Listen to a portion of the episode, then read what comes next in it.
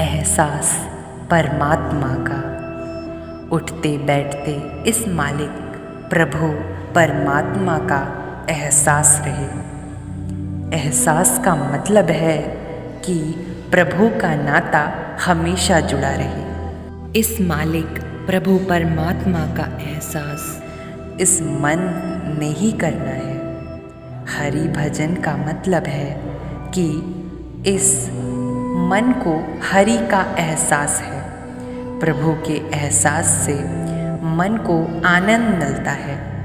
परमात्मा अचल है। इसके एहसास से मन को ठहराव मिलता है। मालिक का एहसास होगा तो आने वाला शब्द दिल को दुखाने वाला नहीं होगा। शब्द जो होगा वो सात्वना, प्रेरणा और खुशी देने वाला होगा।